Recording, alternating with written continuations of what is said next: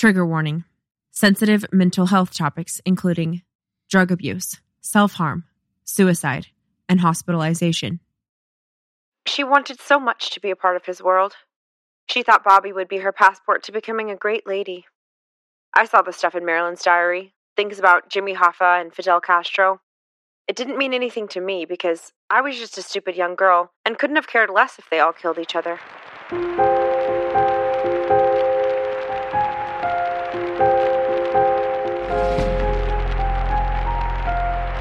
Welcome to Blood and Business.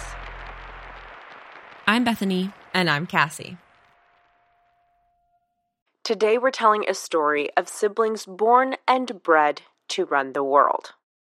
They were the most infamous family of the 20th century. Their story drips with conspiracy. Their names, whispered through the decades since they left their voices, echoing in time and space. Their hands helped mold the America we know, sharing with their country dreams of landing on the moon, freedom for every man. And by example, they inspired generations to reach the highest heights. They played with fire, and only a few survived. Their words ring through our history books, their pretty faces on our television screens, and their signature will forever be stamped on our national identity.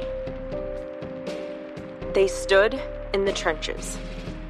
We stood beside them. They flashed their diamonds. We flashed our cameras. They had their fun, and we saluted them.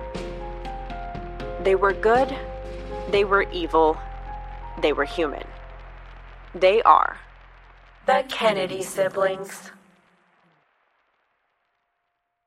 In the summer of 1962, Jack Kennedy read a book called The Guns of August by Barbara Tuchman. It was an analysis of all the things that led up to World War I, and there was a conversation in the book between two German leaders. How did it all happen? The other replied, If only one knew.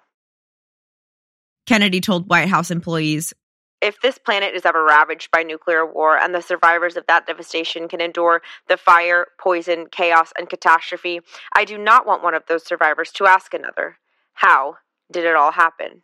and to receive the incredible reply, If only one knew. And so, to prevent this travesty, JFK came up with a plan. In July of 1962, Kennedy installed tape recorders in several areas of the White House the Cabinet Room, Oval Office, and the library of the Executive Mansion. A Secret Service agent installed these massive tape recorders in the basement room and then ran wires to the microphones hidden in each of the areas Jack had requested. These tapes continually ran throughout the day and recorded massive reels of audio footage. There was a microphone hidden under the president's desk in the Oval Office and one under the coffee table. There was a microphone behind the curtains in the cabinet room, and they also installed hidden buttons so that the president could turn the microphones on and off as he saw fit. At first, only Evelyn Lincoln, Remember, she is JFK's secretary. and two Secret Service agents knew about the tapes, other than JFK, of course. But by 1963, so about six months later, Bobby and his secretary, Angie Novello, also knew. In total, they gathered 260 hours of recordings. 248 of those hours were meetings, and 12 hours were telephone calls. This is how we have Your horses. It's known that Kennedy was pretty honest in what he recorded. He didn't only record flattering conversations or things that would make him look good. He kept almost everything. Almost. Three tapes have blank spots or like little clicks where you can tell that it's been edited. Some of the footage missing may have included conversations about how to assassinate Castro, and maybe also a few sections about Judith Campbell Exner and Marilyn Monroe. Pat may be the consistently missing link in all accounts of Marilyn's relationship with the Kennedy family. J. Randy Taraborrelli. In some ways, The friendship between Marilyn and Pat made sense. Pat was drawn to the glamour and glitz that was all Marilyn's, whereas Marilyn had always longed for the security and financial stability enjoyed by Pat. In other ways, the friendship seemed surprising. For instance, Pat was puritanical. While Pat was rather plain and ordinary in appearance, Marilyn was, well, Marilyn. While it was said that Pat made the sign of the cross whenever she had to have sex with Peter, Marilyn was, well, Marilyn. One brunette, mother of four, strong, emotions stuffed down, and sure. One blonde, unable to have a child, though she desperately wanted to be a mother. Soft, emotions overflowing, and always looking for acceptance. She's probably the strongest, most confident woman I have ever met. I wish I had her balls. Those Kennedy balls. If that girl had been born with balls, she'd have been a hell of a politician. They were opposite of each other, and it created a fast friendship. Marilyn had grown up with such lack lack of family, lack of love, lack of resources. Pat grew up in excess. Excess resource, plenty of love. Excess family members. Pat and Peter's oldest son, Christopher, remembers, quote, Marilyn had a quiet voice, and she would smile at me and head out to walk on the sand with my mom. My mother told me Marilyn was like her little sister. It surprised her that Marilyn was so open with her. My mom didn't come from an environment where emotions and feelings were openly shared. Marilyn Monroe trusted my mother's love for her. quote, I remember Pat calling once in the spring of 1960, and she said, I'd like for you to meet someone here. The next thing I knew, I was hearing this breathy voice on the other end of the phone. Marilyn, Pat says you are her dear friend. She told me. Well, I am too. Maybe we'll meet one day. I said, Fine, let's do. Finally, Pat came back on the line. So, what do you think of that? she was definitely impressed by Marilyn and wanted to impress others that she knew her.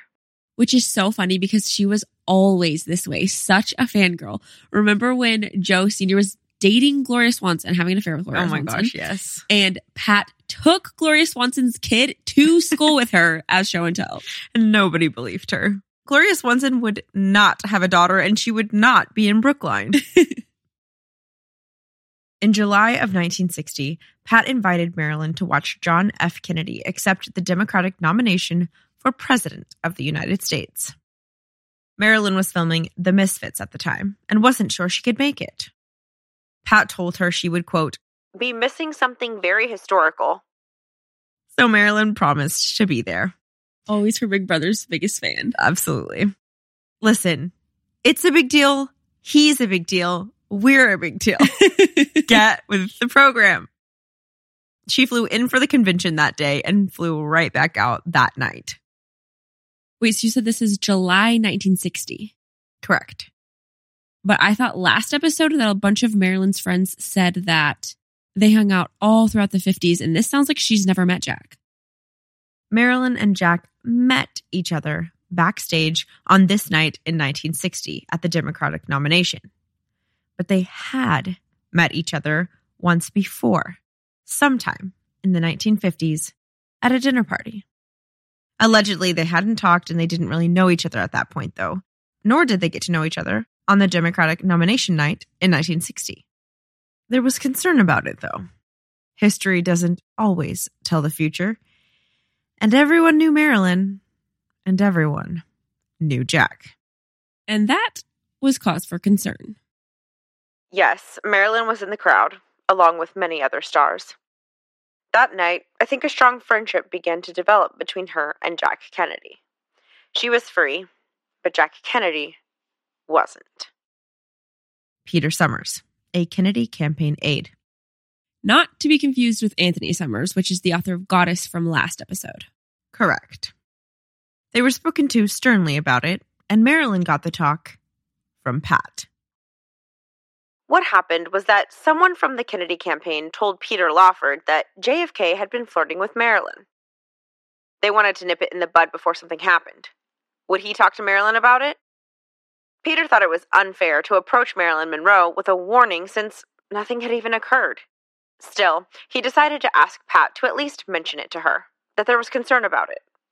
So, from my understanding of it, Pat called Marilyn and said, Look, I know how ridiculous this is, but everyone is going nuts because they think that my brother was flirting with you the other night. Do you think that he was? Marilyn said. Well, of course he was. And I was flirting back. But it meant nothing. It was just flirting. Pat said, Fine. I just wanted you to know that they were worried about it. Marilyn asked, About what? And Pat just said, Just that something might happen between you and my brother, that's all. It's very silly. Marilyn agreed. Oh, Pat, that is silly. It's just ridiculous.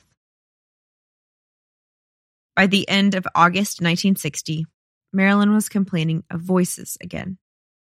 The drugs she was taking were not resolving her symptoms, and the quantities were getting out of control.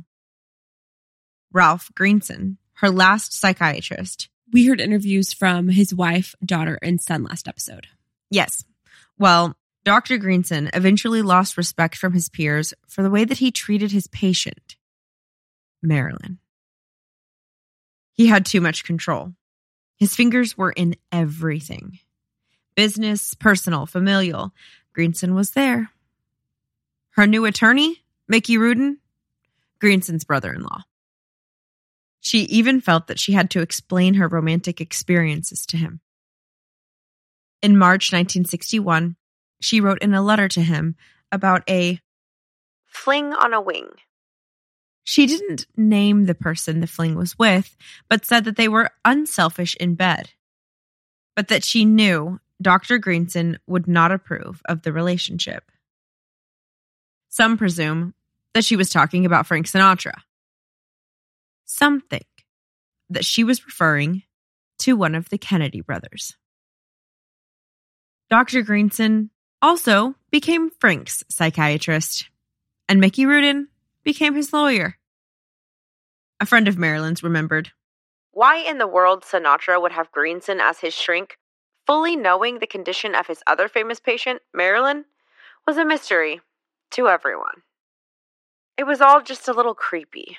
There was too much Greenson everywhere you looked. Further, Dr. Greenson hired a full time live in companion for Marilyn to monitor her. She was his ears and eyes when he wasn't with Marilyn. Eunice Murray was a 59 year old woman who called herself a nurse, but had no medical training whatsoever. Diane Stevens remembered, quote, Marilyn couldn't have guests over without Greenson knowing. She, Eunice, the nurse that's not really a nurse, was always peering around corners, taking mental notes, and then reporting back to the doctor. I met her once. I had to drop some paperwork at Marilyn's house, and when I did, this woman came to the door. Who are you? she demanded to know. Why haven't I seen you around here before? What business do you have here? Oh my God. I was horrified by her attitude. I thought to myself, she's a housekeeper.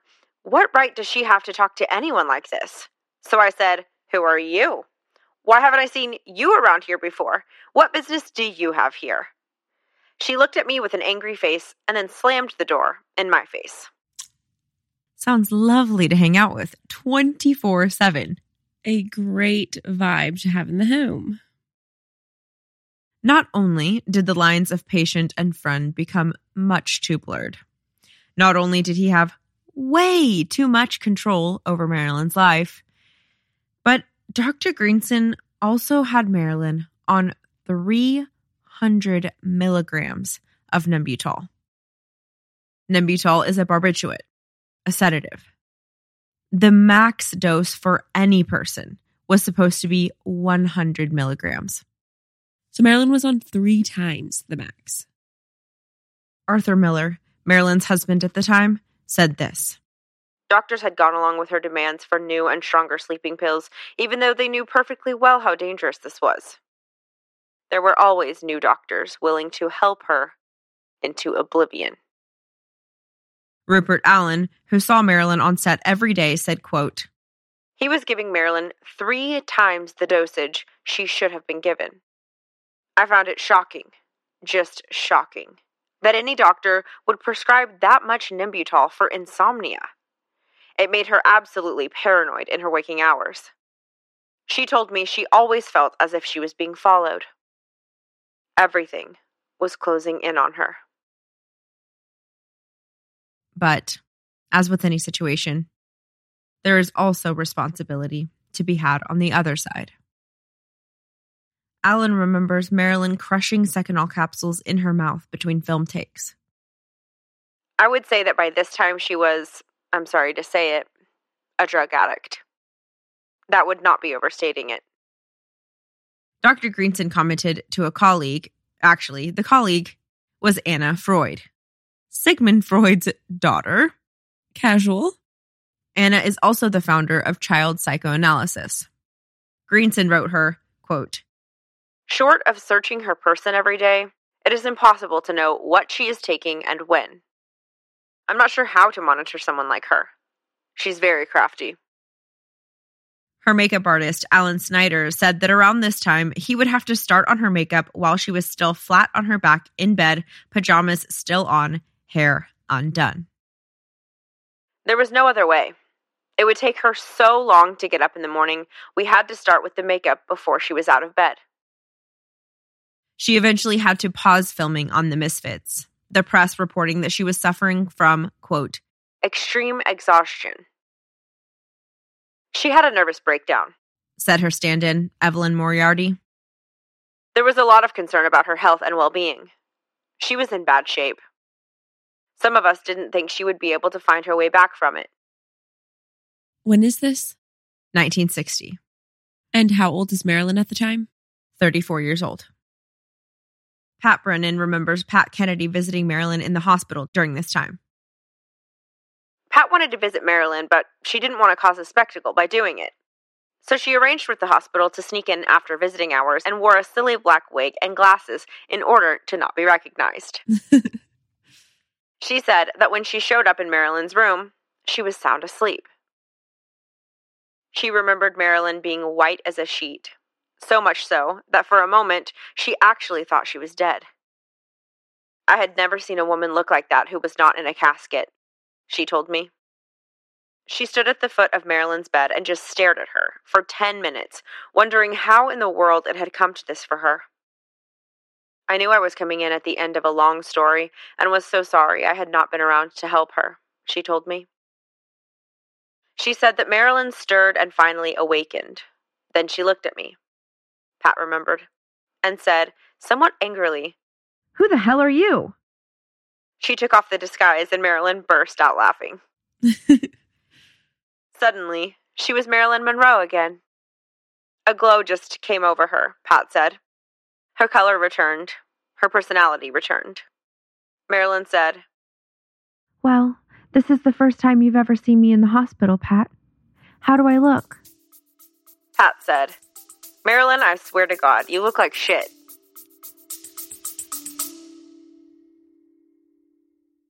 A Little Bit de Todo is a podcast about a little bit of everything for curious minds of all ages. I'm Christina, and you can tune in every weekday to learn about things like Cinco de Mayo, Chihuahuas, and volcanoes in Latin America. Episodes are bite sized, 10 minutes long or less, and always Latin American related. Subscribe and follow A Little Bit de Todo podcast wherever you listen to podcasts.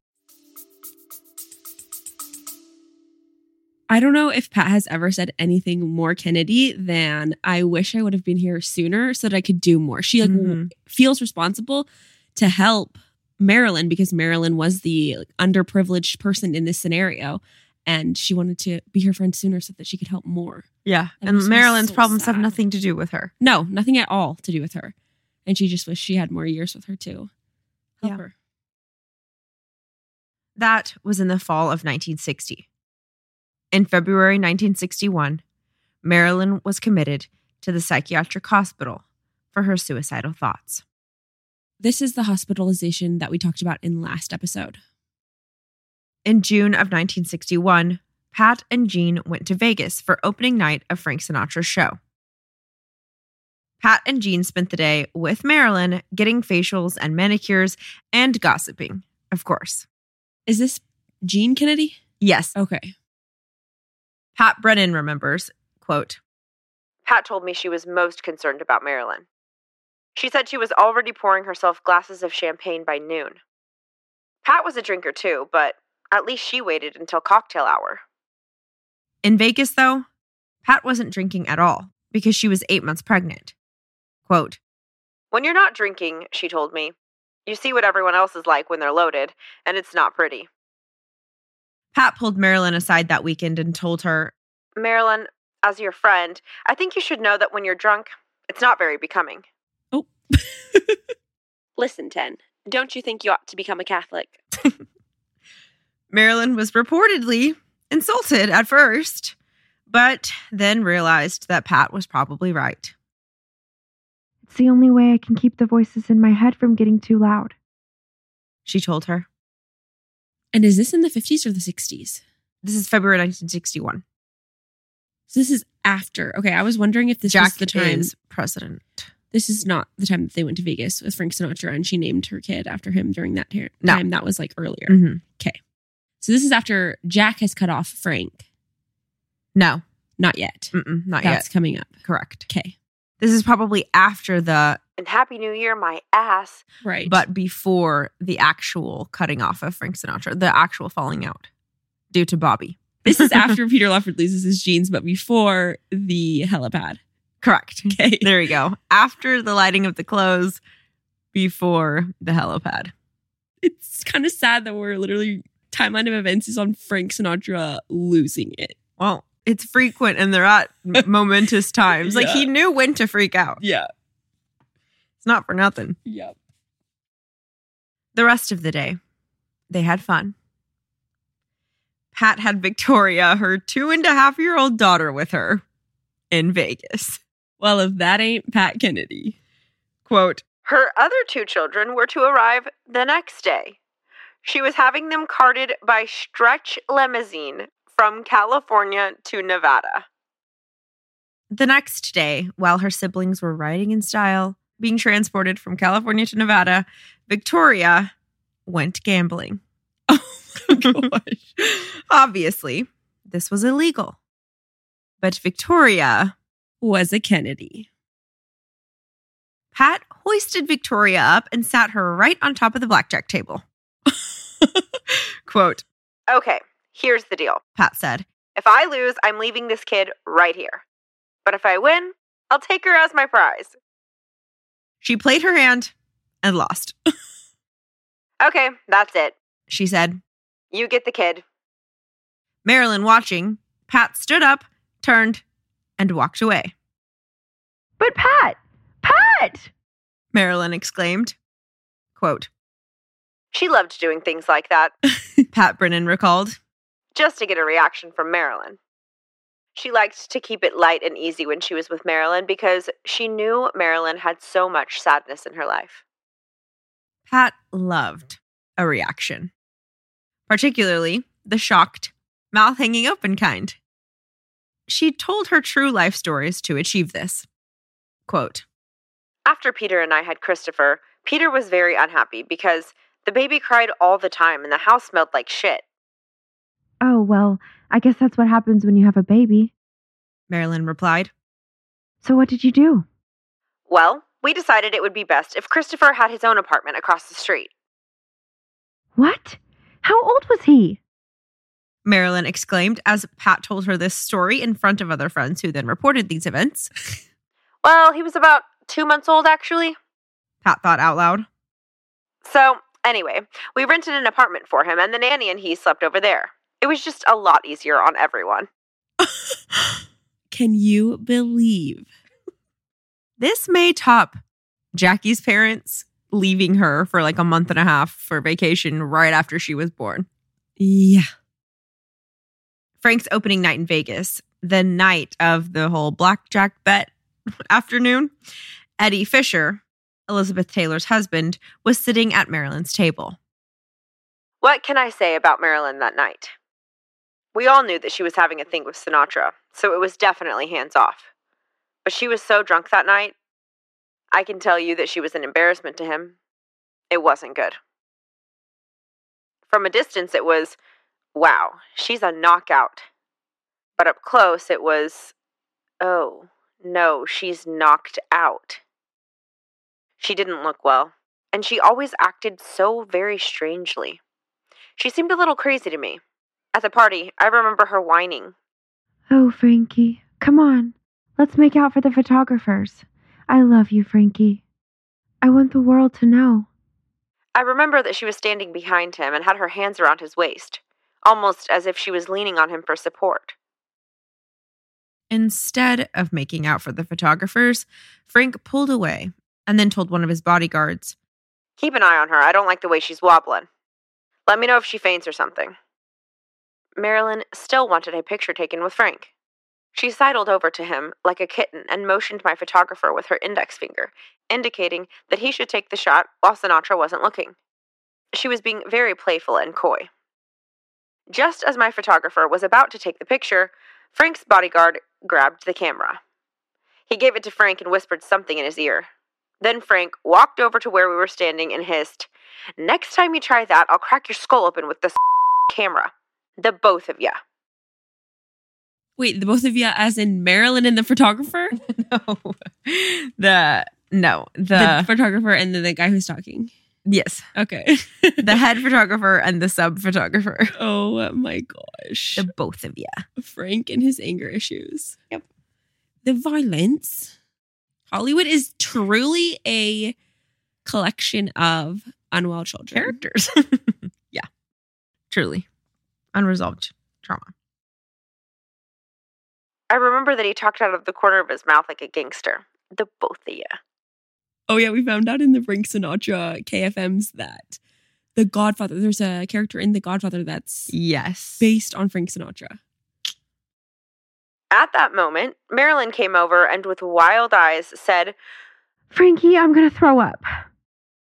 He looked alarmed and said, When? And she said, Now, right now. I mean it, Frankie. I'm going to throw up. He was obviously frustrated and embarrassed, cursed a bit under his breath, and said, Marilyn, not again. And this is at a dinner party at Frank's house or no, this is in Vegas. Okay, in Vegas. And Pat and Peter are there? Yes, opening night of Sinatra's show, and Marilyn is Oh, this is opening night of Frank Sinatra's show. And Marilyn is out of control not and embarrassing him. doing well. Yeah. Probably shouldn't be there. She shouldn't be there. In the fall of that year, a few months later, Marilyn and Pat made lunch plans to catch up at the Beachcomber. This was one of Pat's favorite places, to the point that she and Peter stopped by to have drinks on the way home from the hospital after having Christopher in 1955 to celebrate. Taking their two year old to the casino, taking their infant to the bar. Quote, They just plopped the infant right down on the bar in his little bassinet, ordered a couple of dirty martinis, and drank up. So, on this lunch with Marilyn at the same bar, Pat Brennan joined them as well. She remembers Pat Kennedy talking about how sad she was for her dad and how hard it was to watch him go through the aftermath of his stroke. We detailed Joe Sr.'s stroke in KFM 16, part two. Do you love your father? Pat Brennan remembers Marilyn asking Pat Kennedy. Of course I do. Pat Kennedy replied, Dr. Greenson says I don't need a father.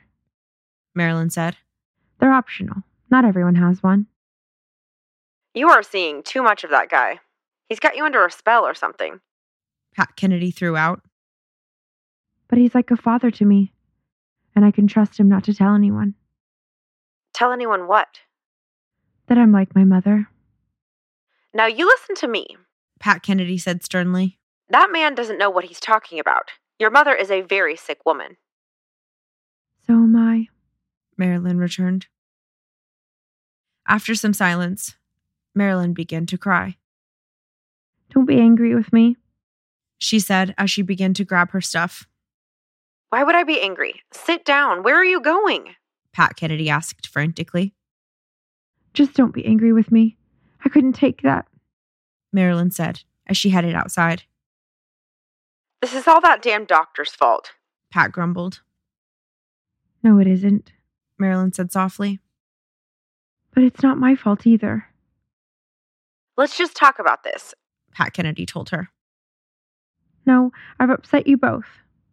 She gave both of them a kiss on the cheek and said, I swear this isn't my fault.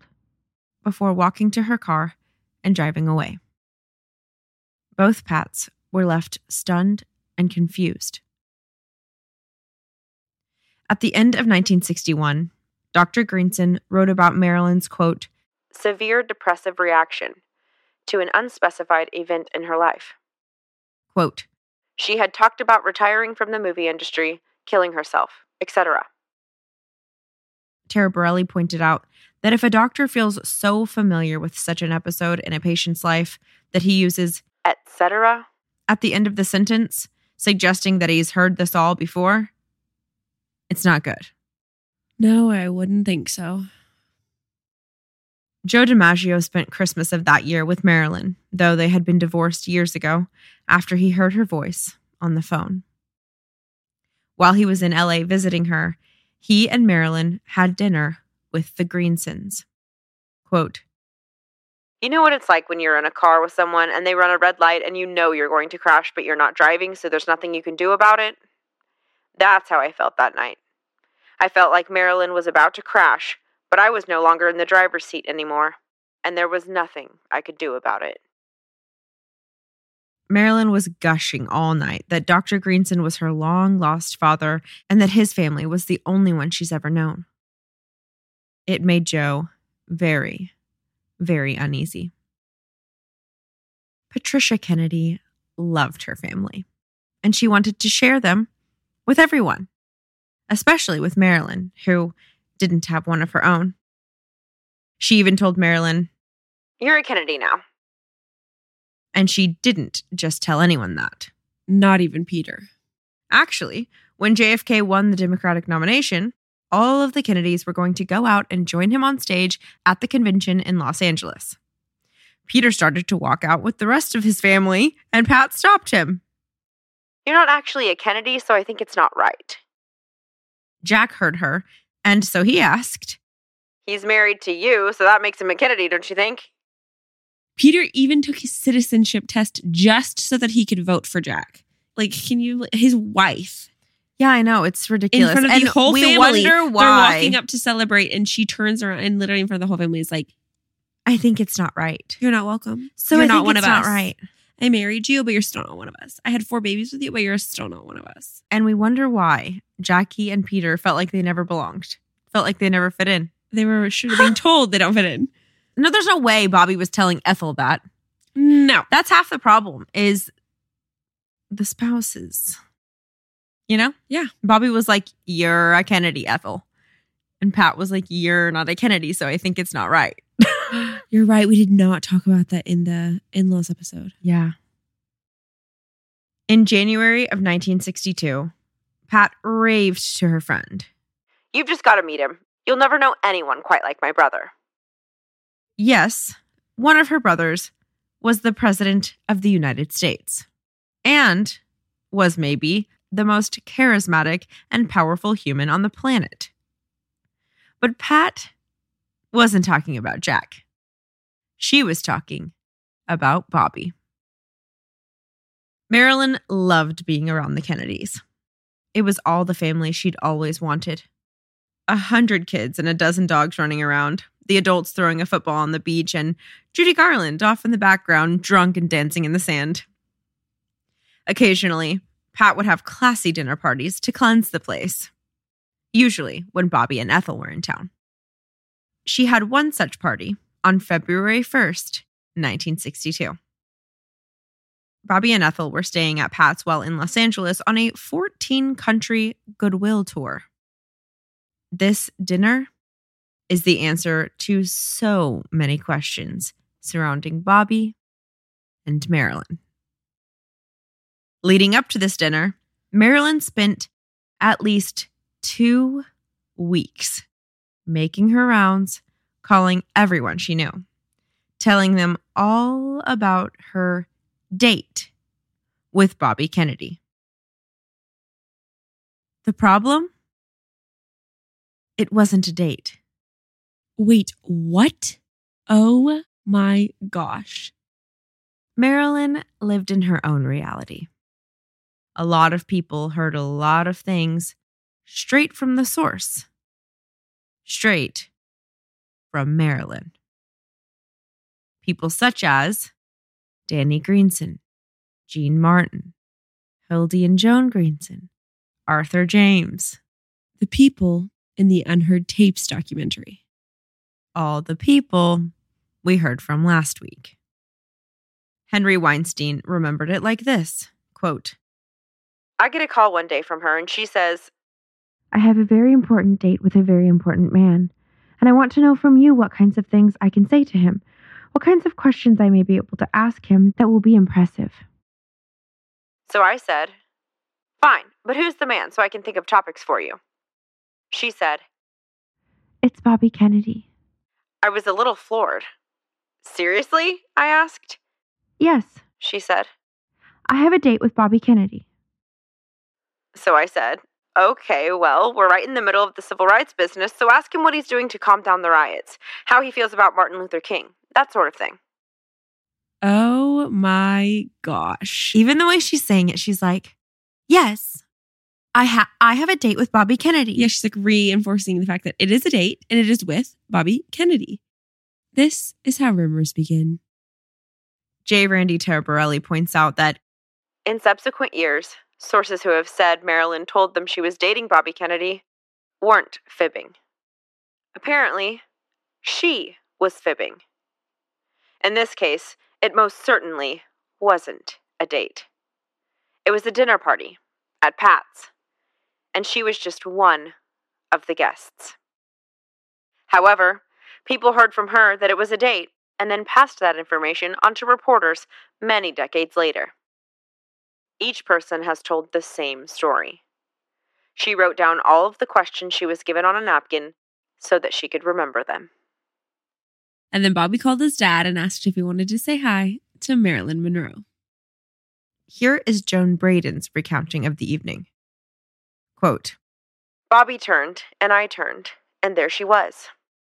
Blonde, beautiful, red lips at the ready, clad in a black lace dress which barely concealed the tips of her perfectly formed breasts and tightly fitted every curve of the body, unparalleled. Pat came over and said, Bobby, I'd like you to meet Marilyn. While Bobby was mildly interested in meeting the screen star, his wife, Ethel, was much more starstruck. There's an intriguing story about Ethel's interest in Marilyn. She chose her to play herself in a movie. what?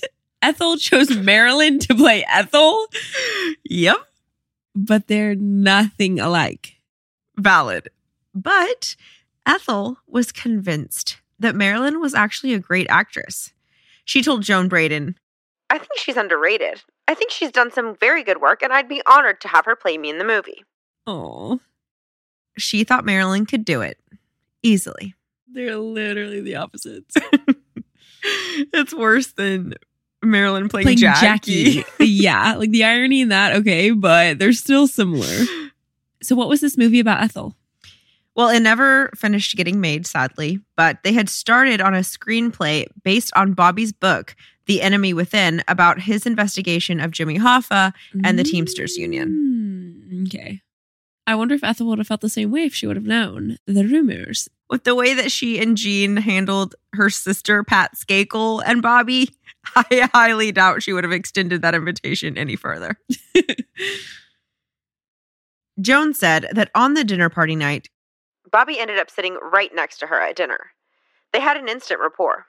Not surprising in that they were both charismatic, smart people. Bobby enjoyed talking to intelligent, beautiful women, and Marilyn certainly fit the bill. She was also inquisitive in a childlike way, which I think he found refreshing. I found her to be delightful, and everyone at the party was completely enthralled by her, and rather dazzled by her presence. After dinner, Marilyn pulled out her napkin of notes and started asking Bobby all of her prepared questions. Fascinatingly, she already knew the FBI was bugging her. Can you believe that? I mean, I feel like I keep saying, can you believe that? But But this, this, whole is thing- wild. The entire thing is wild. Hoover, she groaned. spying on this one and that one. He even spies on me. And what do I ever do? Jeanne Martin remembers the same conversation as Joan and how Marilyn exclaimed, All I ever do is shop and make movies, yet he has his goons following me. Bobby told her that he and Jack felt the same way, but there was nothing they could really do about it at the moment. Then, according to Joan Braden, Afterwards, we all started dancing, and I remember Marilyn teaching Bobby how to do the twist. The two were laughing and having a very good time together. That, I think, was really pushing it, as far as Ethel was concerned. So Bobby and Marilyn were dancing together, but it's through a completely different lens than I imagined. I imagined this like romantic, they're all alone, they're doing this like slow dance together, and they're doing the twist in front of everyone at a dinner party. and Ethel is sitting right there. yeah, because they literally are like, and their wives were in the other room. I can't believe it. Yeah. And it's like this friendly thing. They're literally dancing as friends. It irritated Ethel, but in like a Bobby, why are you entertaining this? Kind of a way, not like uh, my husband is cheating on me. I can't even look in that direction. I mean, I would have been pissed off. I would have stormed out to the car. But, it's quite different than an actual affair. quote, I remember wondering how Bobby could be so flirtatious with another woman, knowing that Ethel was watching. And I was also worried about Ethel's feelings. People always thought Ethel Kennedy could take care of herself more so than the other Kennedy women. But I always thought that underneath Ethel's bravado was a very sensitive and very often hurt woman. Now, many of the reported stories of this evening end in Marilyn being so intoxicated that she couldn't drive and that Bobby was the one to take her home with his aide, Ed Guthman. Guthman has even been quoted validating this claim. But here is Taraborrelli. Quote, Perhaps that happened on some other night. It's never been proven, though. But it definitely did not occur on this night. Fresh research now establishes that Marilyn did not drive to the Lawford home. She was picked up at 8 p.m. by Carey Cadillac Renting Company of California from her apartment on Doheny Drive and then taken to the Lawfords. She stayed until 3 in the morning and then was driven back to her home. A receipt exists from the Carey Cadillac Renting Company proving as much. And Edward Barnes, who now owns his own valet service, was a young parking attendant at the Lawfords that evening. He says that while Marilyn was waiting for her driver, there was a bit of chaos in front of the Lawford home. Quote, one of the other valets broke a cardinal rule and asked Miss Monroe if he could have a picture, says Barnes. And that very second, a Secret Service agent appeared from nowhere and grabbed the guy's camera. It stunned everyone. Marilyn was surprised too, and she said, Wait a second, who the hell are you? and he said, Secret Service, ma'am. Just then, a Kennedy aide, who I later learned was Ed Guthman, said, We have agents here, Marilyn. It's okay. These Secret Service agents are popping out, scaring everyone. This they happened- must hide really well. Yes, this happened again in our Marilyn minisode on Patreon. They were hiding in the curtains and then just popped out out of nowhere. And she was legitimately terrified. terrified. And that is also why so many of them are witnesses in next week's episode because it's hard to get anything past a Secret Service agent. And they were also the ones who swear that Jack could not have been a sex addict because they were with him 24 7. He couldn't have gotten anything past them. And the claims that Jack had to have sex with someone every single day just couldn't be true. The night of the Lawford dinner party, Marilyn told the Secret Service off in the front yard and won, thoroughly impressing everyone. The valet kid ended up getting a picture with Marilyn, But the whole story made the valet remember that Marilyn got into the car without Bobby Kennedy. The next day, Henry Weinstein, Marilyn's director, remembered asking her how her date with Bobby Kennedy went. Quote, And she said it went great. And Guess what? I have another date with him. so I thought, wow, that's very nice. A few days went by and I didn't hear from her. I called her and said, So, how's it going with Bobby Kennedy? She said, Well, let's put it this way I don't need any more questions. Ugh. It sounds like the friend didn't think that was a valid story either. Like Right, that's what I think. maybe lying to him about it being a date in the first place and then Didn't want any more questions about her lie. story that she had told. Yeah. Or Marilyn thought that the first date went really well with Bobby and then they talked again and it didn't go well. Yeah, maybe Bobby like set her straight after. The fact. Yeah. Like she thought it was, she really did think it was a date and they had something going on. And then when they talked afterwards, she realized that he wasn't on the same page as her. Right. Another of Marilyn's friends had some doubts about the authenticity of her claims surrounding her conversations with Bobby. Quote, She wanted so much to be a part of his world. Jeanne Carmen recalled. She thought Bobby would be her passport to becoming a great lady. I saw the stuff in Marilyn's diary things about Jimmy Hoffa and Fidel Castro. It didn't mean anything to me because I was just a stupid young girl who could have cared less if they all killed each other. Marilyn had written a lot about Bobby in her diary. She wrote about him telling her top secret information secret information about Fidel Castro, about nuclear bombs. Marilyn's close friend, Jeanne Martin, knew this. But what seemed like bombshell information to some seemed unlikely to Jeanne.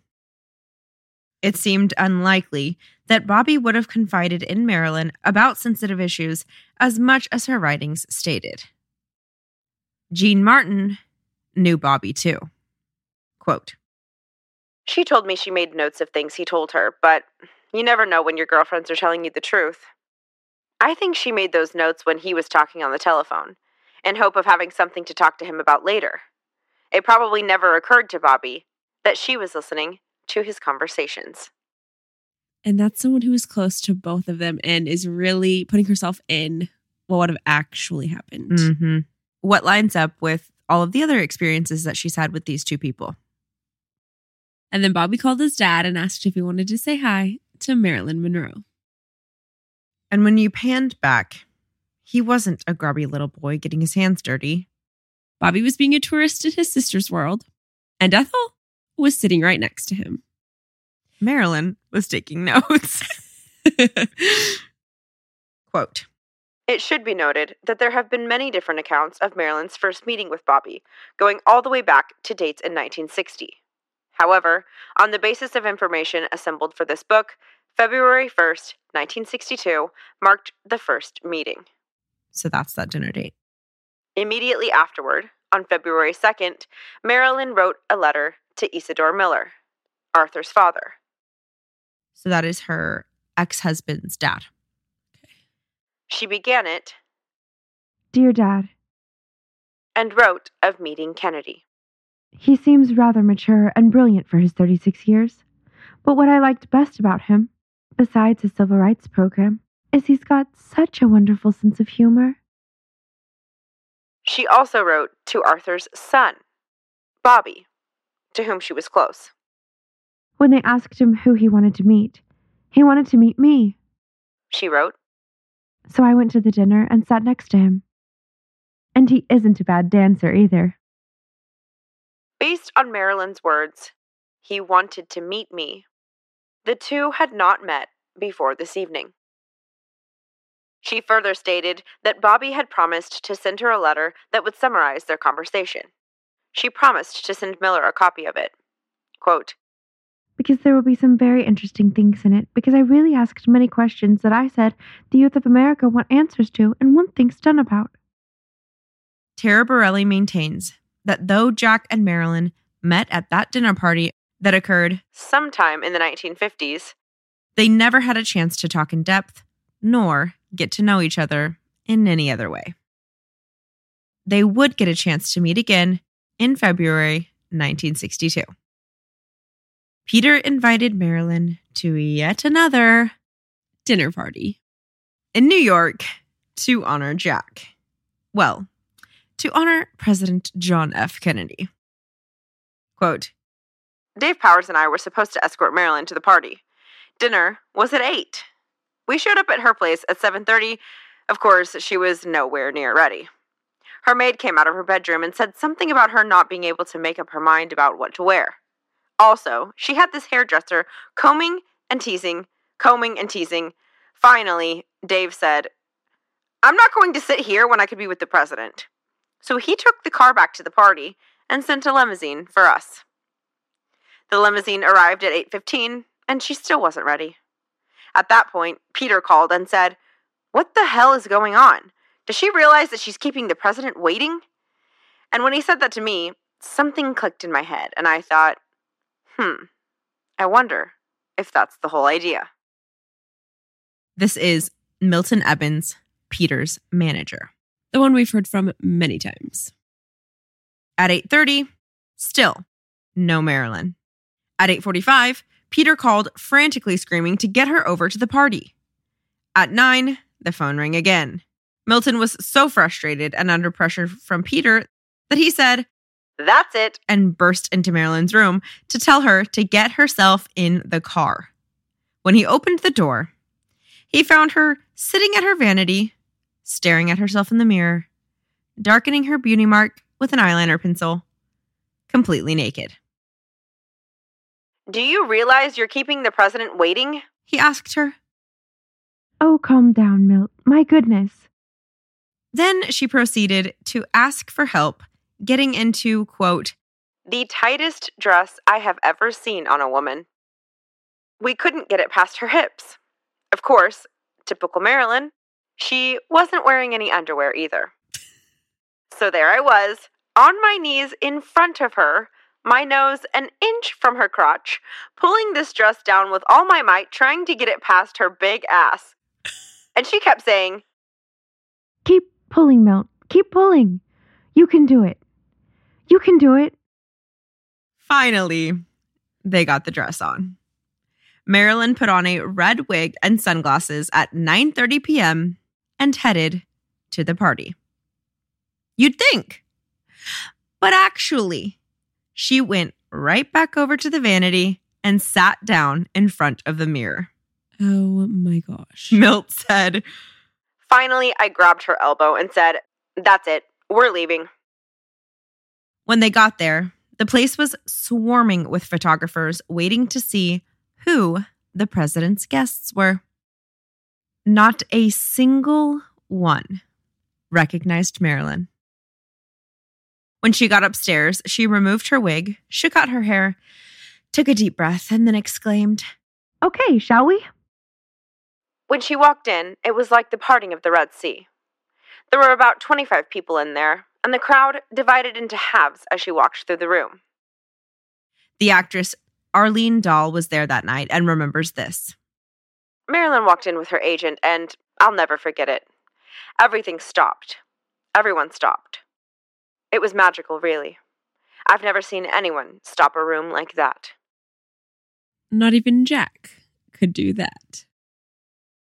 Quote The president turned around and noticed her, and you could see that he was immediately attracted to her. Finally, you're here, he said with a big smile, and walked over to her. There are some people here who are dying to meet you. Then she was descended upon. People just wanted to stand near her, smell her fragrance, breathe the same air as she. This is the night that Jack asked Marilyn for her number. And the very next day, he called with an invitation. Now that sounds about right. He explained that he was going to be in Palm Springs on March 24th. He would be staying with his friend, and as he understood it, hers as well. Frank Sinatra.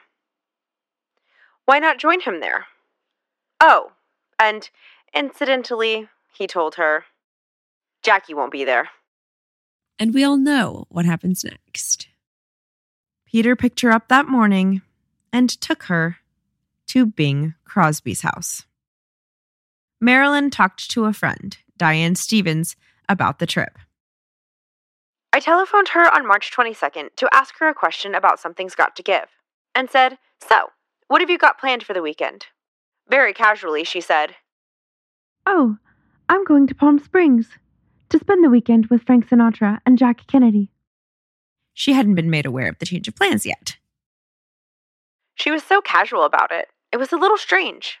I said, Wow, Marilyn, that's really something. And she said, Really? Is it? I said, Well, yeah. And her reaction was, Well, you know, Bobby and I have had a couple of dates, which was news to me. and I met Jack in New York recently. He's a nice guy, so I'm just going to see what happens. I hung up, thinking to myself, Wow, what a life. They were at the helm during the most turbulent moment in American history. The rumors are legion, some sincere, some slander. They gave everything to their country. But what did it look like behind closed doors, in their homes, the most intimate moments of their time on Earth? Sometimes the truth is more wild than the headlines. They seemed to live the easy life, but they lost it all in an instant. They ran faster, worked harder, burned brighter, and then they were gone. You have just listened to the Kennedy Siblings, episode 19 from Blood and Business. Thank you all for listening to today's episode. If you enjoyed it, please give us a review on Apple, rate us on Spotify, and share Blood and Business with a friend or a sibling. If you'd like to support the show, the best way is to become a patron of Blood and Business. You will get bonus content every month, including a monthly bonus episode, interactive main episodes, and behind the scenes footage. To keep up with us day to day, you can follow us at Blood and Business on Instagram and TikTok. You can find the link for Instagram, TikTok, and Patreon in the show notes below. Thank you so much for the support, and we will see you back here next week for your regularly scheduled programming on Blood and Business. The main sources for this episode were The Secret Life of Marilyn Monroe by J. Randy Taraborrelli and The Man Who Kept Marilyn's Secrets by James Spada. To see a complete list of sources for all Blood and Business episodes, head on over to Patreon for a free PDF download.